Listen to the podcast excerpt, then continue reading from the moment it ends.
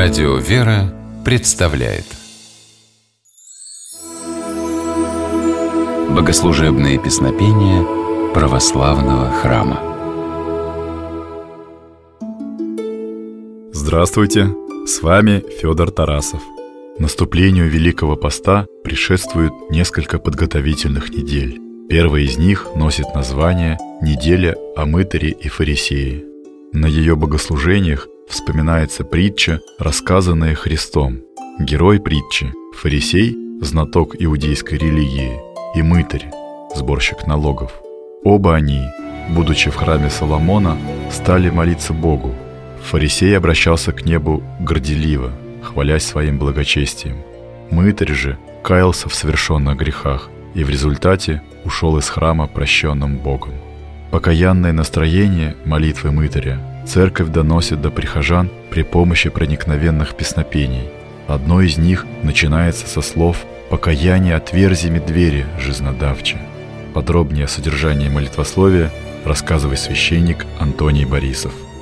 Песнопение «Покаяние отверзими двери, жизнодавче» исполняется не только в воскресенье о мытаре и фарисии. Оно звучит в православных храмах в течение всего Великого Поста, каждую субботу на вечернем богослужении. Песнопение состоит из трех частей. Первая в переводе на русский язык выглядит так. «Жизнодавец, открой мне двери покаяния, ибо душа моя с раннего утра стремится к твоему святому храму, так как ее храм телесный весь осквернен, но ты, как щедрый, очисти его по твоей безмерной милости».